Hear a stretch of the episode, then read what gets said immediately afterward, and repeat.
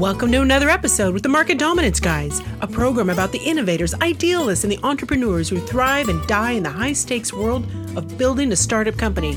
We explore the cookbooks, guidebooks, and magic beans needed to grow your business.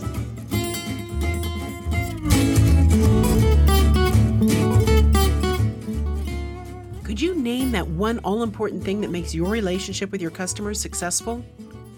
Rahul Maniktala, Microsoft's Strategic Account Director of Semi-High-Tech Manufacturing, can. As he tells our Market Dominance Guys, Chris Beal and Corey Frank, that all-important thing is doing the day-to-day right. Why?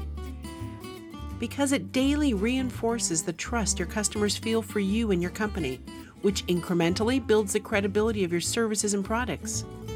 And with that credibility in place, you have a decent shot at an agreement with your customer when you propose bigger, more important initiatives. Take a listen to more insight shared by Rahul, who has been a Microsoft employee for 8 years, as he explains the culture of collaboration at his company, whether he stands with human intelligence predictions or artificial intelligence predictions, and what job he wanted to do when he was 10 years old, on today's Market Dominance Guys episode, Doing the Day-to-Day Right. So there's a big difference in the world of just, I'll call it regular old sales, market dominance kind of stuff. People care a lot about forecasts. I don't care that much about forecasts because I think you handle those with a portfolio and you just don't worry about it. Have a bigger portfolio. The individual deal is not that big of a deal. It happens or it doesn't. Who knows? The world's full of all sorts of crazy stuff, right? But it sounds like forecasting of a kind, prediction, is a real key for you. And so when people talk about, like, you've got to know what's going to happen next. You have to have that conviction, right? That I know what's going to happen next. I don't have to keep second guessing myself and acting crazy about it. Maybe every once in a while there's a surprise, but pretty much if I've done my job right, it kind of plays out, right?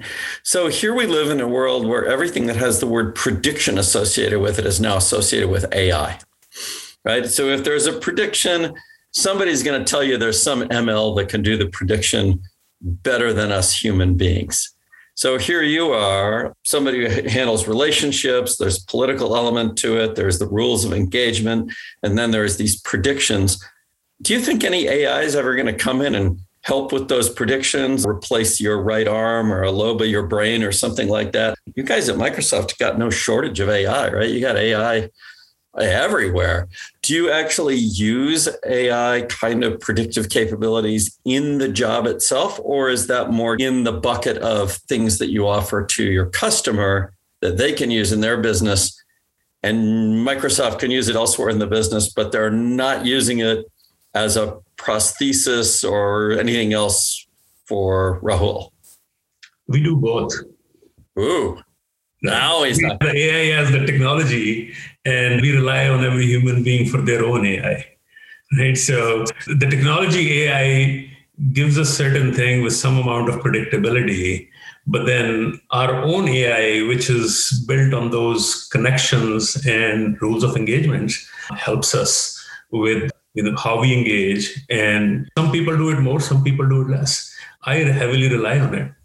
Sometimes folks on the team would say that you come up with all these conspiracy theories. And generally, I would say generally those conspiracy theories are true.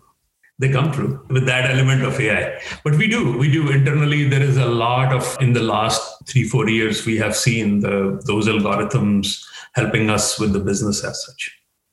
I can tell Corey has a thought. Corey's thinking, this Rahul, or is he a bot? Maybe he's actually a bot. He is, right? Because I guess I'm going to say that I'm part AI then. I've never considered myself, certainly my wife doesn't think I'm part AI. Something else starts with an A. But when you look at, if we take Rahul out of Microsoft Remote, you become the fourth market dominance guy, right? It's like the Musketeers. We have Henry, he's obligated for the third slot. Wahita. Yeah. And then Rahul, let's say you become an investor, private equity investor, venture investor, and you were to give advice to organizations that are in that $10 to $50 million range about market dominance, knowing what you've learned and gleaned, certainly from the Cisco days and the latter Microsoft years of working with, as you said, the 65 clients now to just one. I imagine the speed that you see in a large organization like that, managing one client, everything slows down like the matrix to you, probably to a smaller organization, that you see things that maybe I wouldn't see for quite a few cycles. When you do that, when you have other buddies or colleagues say, hey, Rahul, would you take a look at my business and see where maybe what's wrong or a little off a little bit? What are some of the common speed bumps that you see to dominate a market that you know so well right now? It is like plain vanilla, straight down the middle. It's like stomping beer cans. It is so rote to you in so many ways. But yet I think what I have come to realize going from a large customer base to a single customer, it's how well you can define the processes, how well you can measure the OKRs, for example, right? And that's where the operational efficiencies are derived from. Now, there will be challenges. Obviously, with large companies have their own challenges, but the spot that you mentioned, 10 to 50 million, how much ever you can processize and get the execution out of those processes is the key to success.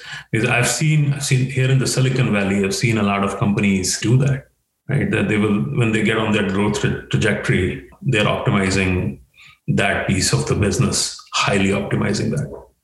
Mm-hmm. Why is that? Is it that the processization frees up cycles to do things that are surprising value add at the margin or allow you to exercise insights you wouldn't have the time even to have? Or what is it that the processization does other than the obvious, which is keeps your overhead under control and allows you to go faster or more reliably with the same resource base? It reduces the room for error. Oh, that's it. There was a video I shared with the team last week to this point, Rahul and Chris. It was with Elon Musk, and maybe you saw it. He was on the ground at the launch site with SpaceX, and he's asked a question about design versus manufacturing or process versus the creative. And he had said the simplify to multiply is one of his axioms that he's always done. But he had said that most people think the creative, right? The frenetic flaying of arms and let's just put a bunch of stuff on the wall and let's just see what works. That testing, that's the tough part. And the manufacturing is the easier part. He said it's actually just the opposite. And he said it's so low, the creative side is so low on a mathematical scale that really it's zero. And that it doesn't matter if you can come up with this incredible Saturn V plus type engine if you can't manufacture it at scale and build the machines, et cetera, to do it. And it sounds like that's what you're saying, is that if I'm a $10 to $50 million organization, one of the things that I shouldn't neglect is the ironclad processes in order to build those more so than anything else at that stage. Otherwise, it's not going to handle my scale. Reducing error is one thing, but the operational efficiency is another. You want to get that and you want to get there quickly. Yeah, absolutely. Well, I got to stop doing these podcasts and go back and work on my operational efficiencies, damn it. But not right now. Right now I'm going to be creative. I'm going to have a sip of the Macallan. You created a process out of this, Chris. Isn't that true? It's true. It's true, actually. We accidentally created a process out of this, and we've gotten to 100 episodes without Corey and I doing anything but what you see. So everything else is processized to the max. And thank you so much for those of you who make that happen. I really I appreciate it. That's actually true. I'm kind of a process freak myself. It's kind of funny, though, because I found many times with startups that people from larger companies will come into startups and they have zero experience with creating traction. Mm. So I don't really look at it as creative versus process. I look at it as traction leading to scale. And they want to jump to scale before they have any traction. So they've been over and over in their lives in situations where somebody else got the traction. Somebody else made that product stick in the marketplace. Somebody else took that idea and determined by making it and selling it enough and changing it, that they had Excel instead of Clippy, right? I mean, without that distinction being made, you can't do a great deal on the process size. Processizing my mother said it well, if something's not worth doing, it's not worth doing well, right? And so I always took that to heart. But telling if something is worth doing or not worth doing is in the eyes of a customer. And the customer is going to make demands on you early that are peculiar to the situation, not to their problem. That is, it's one of those, you are the observer in the middle of the experiment, messing around with it by making the offer and trying to turn it into value for the customer. And you don't really know how much is you and how much is the product, and you're trying to figure this stuff out. So I found often that folks will go, we got to design for scale. And I've always said to them, look, first, we've got to get enough traction that we can learn from our mistakes, because early on, the errors are worth a lot. And later, the persistence of the errors is a huge problem. And the trick to the whole thing is knowing when to go from one to the other, because you got to love the errors early and have your ears open for them and your mind open for them always. Mm-hmm. But then you got to see if you can design them out and design them away and make them go away by design, not by effort. And I don't know if that, that must apply though, Rahul, when you came into this particular job with this big customer, you can't have done everything right. You must have screwed up in some ways. And there has to be that occasional evening where you said to Pooja, my God, I just did something so dumb today that I don't know if I'm going to recover from it. I at least feel pretty bad about it. And I'm going to have to do something tomorrow, figure out something in order to fix it up. I'm not going to ask what that dumb thing was, or even if it was there. But what is the dumbest thing you could do? What is the category of idiocy that you could really fill nicely early on in a job like this, where you have a big portfolio and no intimacy yet? You're building the intimacy. That's like the traction is the intimacy, or vice versa. So there were many such evenings, Chris, let me tell you that. But I think there were a few times where not having the intimacy and making certain moves, we hadn't made a lot of progress, right? So there were some internal things and there were external things.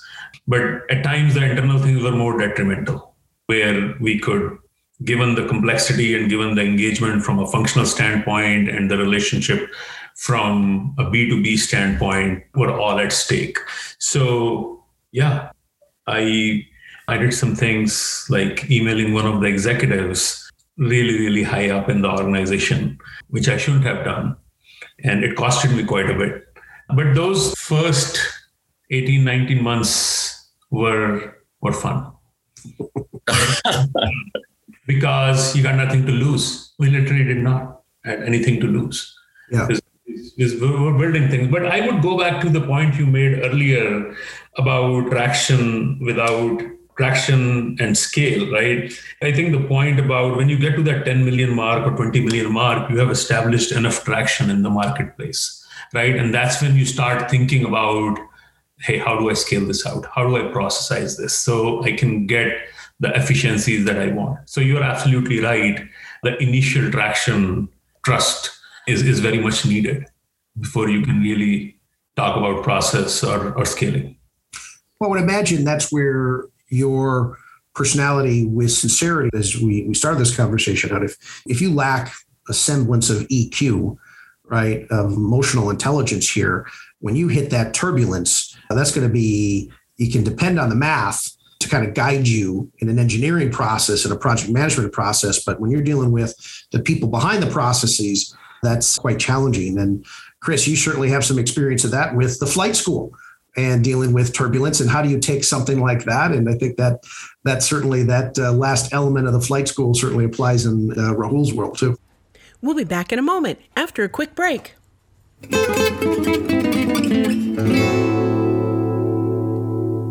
Connect and Sell, welcome to the end of dialing as you know it. Give your fingers a rest with Connect and Sell's patented technology.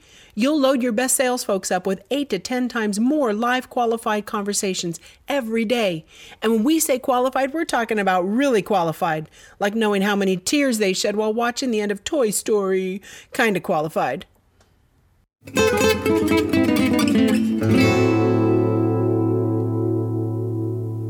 And we're back with Corey and Chris. Yeah, that is interesting. I hadn't really thought of that, but it's funny because we've processized something nobody had ever processized before, which is turning a regular person into a master cold caller and doing it while they make money instead of having to spend money doing it. And that the key, by the way, we made an adjustment. We moved the turbulence segment of flight school, which used to be the last 2 hours. We moved it into the third slot. So there's 4 two-hour slots, live calling, live talking to people, getting coached on the first 7 seconds of the conversation for 2 hours. Very precise. It's schematized, which I think is a key to design, is you have to have a schema and you have to have a private language of what goes in different places. All good designs talk about things that nothing else talks about in a way that nobody else could understand. And that turbulence part was the most interesting part because we realized we had it too late. That is, the student was already experiencing the need to respond to objections. And by putting that off one more lesson, they didn't do very well in what would have been the third lesson because they're so freaked out by the turbulence. So we had to actually process that took into account how human beings develop emotionally as they learn to do difficult things. That became part of it. This stuff is everywhere, in my opinion. There's always design. That one, by the way, what happened is Donnie Crawford called me up. Our flight school instructor has been a guest on our show. And he said, Chris, I'm thinking of changing something. I said, what's that? And he explained why he wanted to move lesson four into lesson three, session four into session three, and kind of hesitant because I had designed it. And that's actually, to me, the most interesting thing. When process and politics get close to each other, they tend to repel each other instead of accepting each other. And I'll give an example. So, or a kind of example, right? I think everybody on the show by now believes that the theory of constraints makes some sense. There's only one bottleneck. Go find it, characterize it, understand its investability, know its throughput, know its cycle time, and know its quality. And then do the investment in a limited way to whether the throughput actually increases while keeping quality constant or making it better. That's kind of like how you manage according to the theory of constraints. Nobody does it because of politics. And the politics is, it says that only one part of the company is worth optimizing right now. So everybody else feels bad. It's like, I'm not important. Why aren't we optimizing my part, right? So there's a political pressure to optimize what is counterproductive to optimize. And I'm sure you must run into this all the time, Rahul, where there's folks who want attention. So you're looking at it like, you look at it through your client's eyes and go, if there was just one thing they could do, it's this, and we could help them do that and make all the difference. And over here is Mr. Squawky or Ms. Squawky going, yeah, but what about me? What about me? And you've got to figure out, I think, how to handle that so that the big thing happens and what about me doesn't turn into a roadblock. I can tell you're smiling. You must run into this on occasion. That's the story of my life. It's the reality and it's the perceived reality, right? So that's the world I live in. The examples that I did not get into that much detail, there have been few successes on the big items when we have been able to align on those kind of initiatives where we can really come in and make an impact. But then there is always this day-to-day, and we have to take care of the day-to-day. There is no way we can back out of that. And I'll also add this, that doing the day-to-day right, or going back to my rules of engagements, is what helps us build that incremental credibility and furthers the trust with the customer. So when it's our turn and we ask for bigger initiatives or engagement on bigger important priorities, we have a decent shot at that. Yeah, that makes a lot of sense. So I'm going to jump to a completely different time frame. So you're 10 years old. You're looking at your life. You're looking at the future. By the time you're 10, you got a pretty good idea of your skills, right? I think we all do.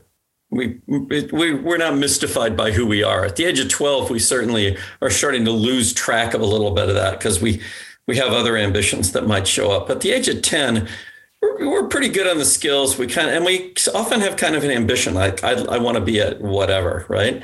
What did you want to be when you were 10?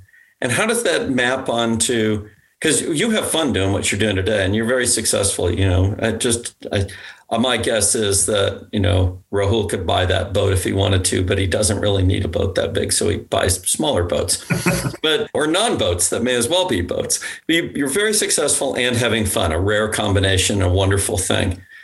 But how different or the same is this, or what can you see in your 10-year-old mind and ambition that's playing out today? And what is it that if you told your 10-year-old self, this is what I'm doing at the age of whatever you are now, 23 or whatever, I don't know how old you are. How does that go together? What if I said to you that this is exactly what I wanted to do when I was 10 years old? Good God. I figured it out right when I was 10, right? No. All right. Well, I was told you were a freak of nature. First time we had a virtual drink together, I figured that was probably true, but now it has been nailed down. So the lesson for everybody here is go back to your 10-year-old self, find out what that person wanted you to be. Just go be that and you'll be as happy and successful as Rahul, unless your skills are so limited that you're going to be in a cave eating bugs with me. That's right. Cold calling was me. Yeah. But that you use this, that you, when you were 10, you probably figured out the skills. See, I'm still figuring out my skills. that's the problem, right? So that's what the problem is. That's why I kind of knew at 10, this is what I would be doing 4 decades later. So here we are. I'm still building the skills. I see. So the journey is forever for you. So that's what right. You are is on the journey. And at 10, you knew you'd be on the journey forever. Pretty much. That's amazing. That's amazing. Corey, we don't run into this kind of person very often. I'm not sure we should very often. Rarity is a wonderful thing. It is. It's like your 18-year-old McAllen there, right? You just don't have that too often. And when you do, you just want to savor it. So with that point about, let's go back to maybe not your 10, but to Chris's point, the influences, right? A little bit more on the personal side, Rahul. What do you do to stay sharp? Are you a Ram Charan guy, execution guy? Are you creative guy? You fill us up. What are some of those books or those podcasts that kind of move you to continue to explore on the journey? I am not a podcast guy. Neither am I a reader. I like to talk to people. I like to watch movies, and I've always been like that. I've always been big on movies, especially thrillers. Robert De Niro, Al Pacino, that's kind of, and then there are Indian film stars. But it's always, for some reason, I'm not able to disconnect from things. And movies are one thing that will make me disconnect and kind of recalibrate, rethink the things that I'm doing. And then I start connecting the dots. Mm-hmm. Can I ask, are you a middle child? Are you right in the middle as far as the birth order? I'm the oldest. You're an oldest. Okay. Yeah. So very, very empathetic and creative for traditional oldest there. But interesting. Yeah, but to your question about Ram Charan, I'm a fan, and also Jeffrey Pfeffer. But then I'm all about execution. Mm-hmm. Right? I'll connect the dots. I'll do the best I can with the big picture, but I will be laser focused on execution. Yeah, I would imagine, because you probably have forecast calls like every 3 hours, right? And so constantly calibrating, adjusting all the communications that come in, because certainly a position of big trust when this talk about the stakes being large, the decisions you make, the emails you send or don't send to those who you should send to or not send to can have certainly a ripple effect on not just one company's quarter, but multiple companies' quarter. So when the folks get together for the class action, right? I'm sure you want to be as far away from that as possible. Shareholders are apt to try to find a villain somewhere. A lot of high stakes going on, I would imagine. Microsoft shareholders are not looking to find any villains inside of Microsoft. I can assure you they're finding a lot of heroes right now. Oh, absolutely. Yeah, it's a little different landscape than it certainly is. That is a good thing to be as a Microsoft shareholder. I know one very well, and I think it looks like a grand thing to be. I'll tell you what, I do have the luxury of kind of walking by sometimes when Rahul and Helen are talking to each other about business. And if somebody asks me, what are those two doing over there? You know, like I don't listen in, I don't come and, listen for the words, but you can get the tone from a distance as you're going by, I'm doing my micro prancing or whatever. And I'd say, they're seriously having fun. They're very relaxed. It's really interesting in a game that's being played for those kind of dollars and those kind of stakes, how sure-footed they sound and how is serious about solving problems, but kind of relaxed in the situation and going, this is, we're going to do what we can. And it is very, very execution focused. And it's fascinating to me to be able to just watch and learn from the tone. So I'm impressed by it. I'm impressed by, you talk about a culture of collaboration. I didn't know very much about Microsoft from the inside, so to speak, at all. And I got to say, that's straight up. That culture of collaboration is real. And that's what I think might be the thing that's an absolute requirement to work successfully with these really, really big customers. I call it shared accountability with discrete ownership. Ooh. Mm-hmm. You write that down, Corey. It goes in the book. That's the title of the new chapter. Yeah. So, but is it like, in essence, just kind of have this epiphany that it's really like a consultancy. It's like a Bering Point or a McKinsey in a lot of ways of what you're doing, right? You're trying to find those efficiencies. You're trying to romance the new features or ideas and a little bit of inception, trying to make them the prospect's idea, even though it's maybe your idea. And that does sound very much like, again, the machinations of a Bering Point or McKinsey type of organization. There is a lot of internal selling that goes in. What you just described, right? To getting what I was saying earlier, getting that alignment, it's more internal. So you can go have that kind of a conversation with the customer. Yeah. Right? Not so much drive, but then get that alignment on a regular basis. But it's more of internal than it is with the customer. Sure. I can see that.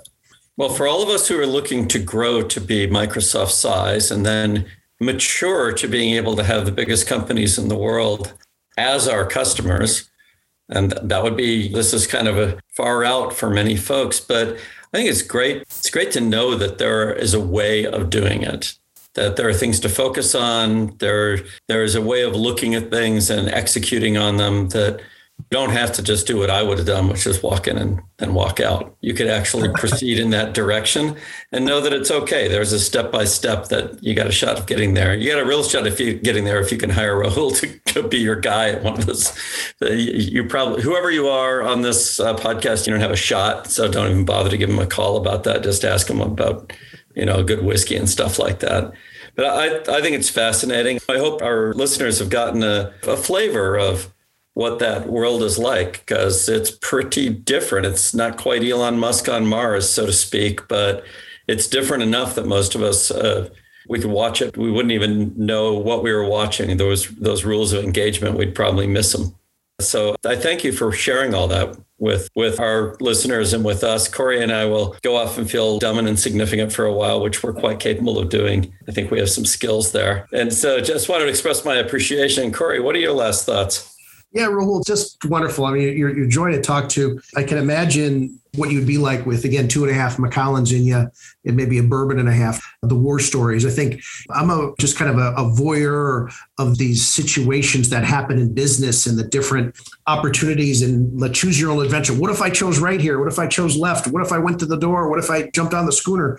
And what happens? And to have someone like you has the best of an engineering mind and still so in touch with the emotional mindset of your prospect, it's a very deft hand and a deft talent that you possess. So I really, really appreciate this. And especially for those folks who are that $10 to $50 million range, it's a whole new skill set that is probably underutilized and underthought of is on that processing side. So great, valuable stuff. And for the Market Dominance guys, we certainly appreciate in our audience here. Like many of our guests, Rahul, you may be asked to come back at another time, because we get a lot of requests for these episodes for folks to come back and explore different scenarios. And maybe we have a little speed round one of these days, Chris, where we get our expert panel, people like Henry or Cheryl or Mark or Rahul, and we take some questions that we've had and amassed over these almost 2 years of doing this thing and getting the different perceptions from someone like Rahul and his business or Henry and his business or Cheryl or Mark or any of the multiple guests that we've had, Oren, and put them to play. But So thank you, Rahul, for carving out the time on, I'm sure, a very, very busy day for you guys at Microsoft. And this is the Market Dominance Guys as we inch towards episode 100. Good to have you back, Chris. And thank you again, Rahul, for the insight. Until next time, this is Corey Frank and Chris Beal. Thank you, guys. Today's show is also brought to you by UncommonPro.com. Selling a big idea to a skeptical customer or investor is one of the hardest jobs in business. So when it's really time to go big, you need an uncommon methodology to convince others that your ideas will truly change their world. Through a modern and innovative sales and scripting tool set, we offer a guiding hand to ambitious leaders in their quest to reach market dominance. It's time to get uncommon with UncommonPro.com. Never miss an episode.